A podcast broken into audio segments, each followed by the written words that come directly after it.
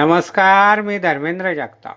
देशदूतच्या morning बुलेटिनमध्ये आपले स्वागत. आज पाच मे ऐकूया धुळे जिल्ह्यातील काही ठळक घडामोडी.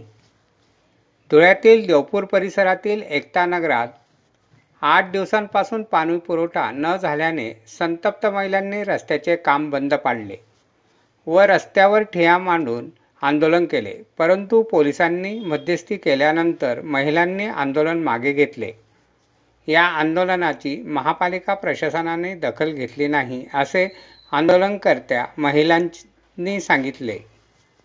स्थानिक संस्था कर वसुली संदर्भात स्वतंत्र यंत्रणा राबविताना व्यापाऱ्यांना सोयीचे व्हावे व किचकट प्रणालीतून व्यापाऱ्यांना दिलासा मिळावा यासाठी एल बी टी वसुली महापालिकेतर्फे करण्यात यावी अशी मागणी बैठकीत नगरसेवकांसह व्यापाऱ्यांनी केली.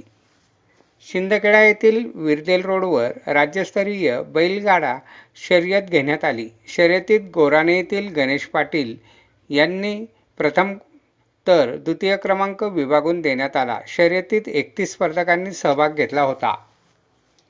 धुळे तालुक्यातील नेर गावानजीक एका पिकअप वाहनातून होत असलेली गोवंशाची अवैध वाहतूक गोरक्षकांनी उघड केली. या कारवाईत धुळे तालुका पोलिसांनी एक लाख वीस हजाराचा मुद्देमाल जप्त केला.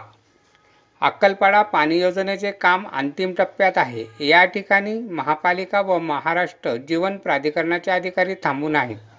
एक मे रोजी पंपाची चाचणी घेण्यात आली परंतु कमी वीज दाबाने ती पूर्ण झाली नाही. आता शनिवारी चाचणी घेण्यात येणार आहे.